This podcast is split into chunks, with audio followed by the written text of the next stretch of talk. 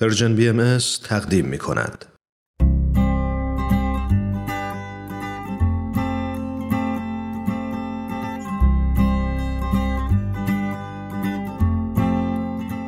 پاراگراف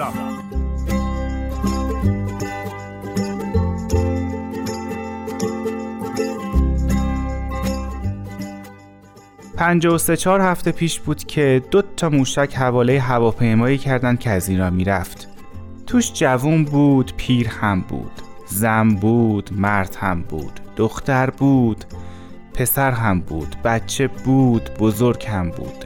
توی هواپیما تازه عروس و دوماد بود کسانی که تجربه سالها زندگی مشترک داشتن هم بودن. وقتی خبرش رو شنیدیم کسی نگفت چرا پیر و جوون با هم از بین رفتن. کسی نگفت چرا دختر و پسر با هم سوختن؟ همه قصه خوردیم همه ناراحت شدیم همه داغون شدیم همه با هم یک درد رو حس کردیم. وقتی کسانی حاضر میشن برای دفاع از حقوق دیگران رنج و درد زندان رو به جون بخرن وقتی براشون فرقی نداره کسی که از او دفاع می‌کنن باهایی مسلمون یا مسیحی زندانی سیاسی یا عقیدتی برای حقوق کودکان و زنان میجنگه یا بیگناهان چرا ما باید کسی باشیم که با چنین موضوعی مشکل داشته باشه؟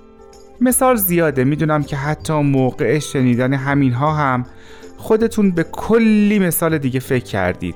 به هزاران اتفاقی که دلمون رو شکسته که ذهنمون رو درگیر کرده که یادمون آورده اینجا پای یک وجود انسانی در میونه. چه فرقی می‌کنه خدایی رو که میپرسته به چه نامی می‌خونه؟ اینجا پای یک زندگی در میونه که خداوند بخشیده و تنها و تنها هم اوست که می‌تونه اون رو بگیره.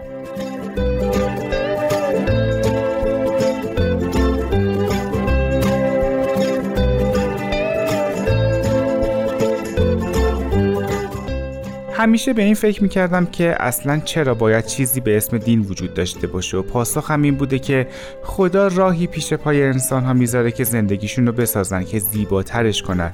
که وقتی دریافتند زیستن فراتر از خوردن و خوابیدن و کار کردنه دست یه نفر دیگر رو هم بگیرن و او رو با خودشون همراه کنن. تمام پیامبران تمام کسانی که پیام صلح و دوستی آوردن خودشونو و همه چیزشون رو فدای بندگانشون کردن چرا؟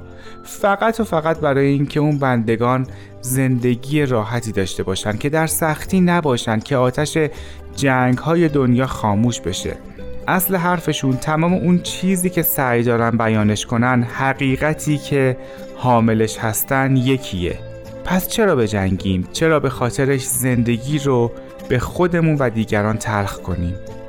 حضرت عبدالبها مرکز عهد و میثاق دیانت بهایی فرمودند اگر جمیع ادیان عالم ترک تقالید کنند و اصل اساس دین را اتباع نمایند جمیع متفق شوند. نزاع و جدالی نماند زیرا دین حقیقت است و حقیقت یکی است تعدد قبول ننماید.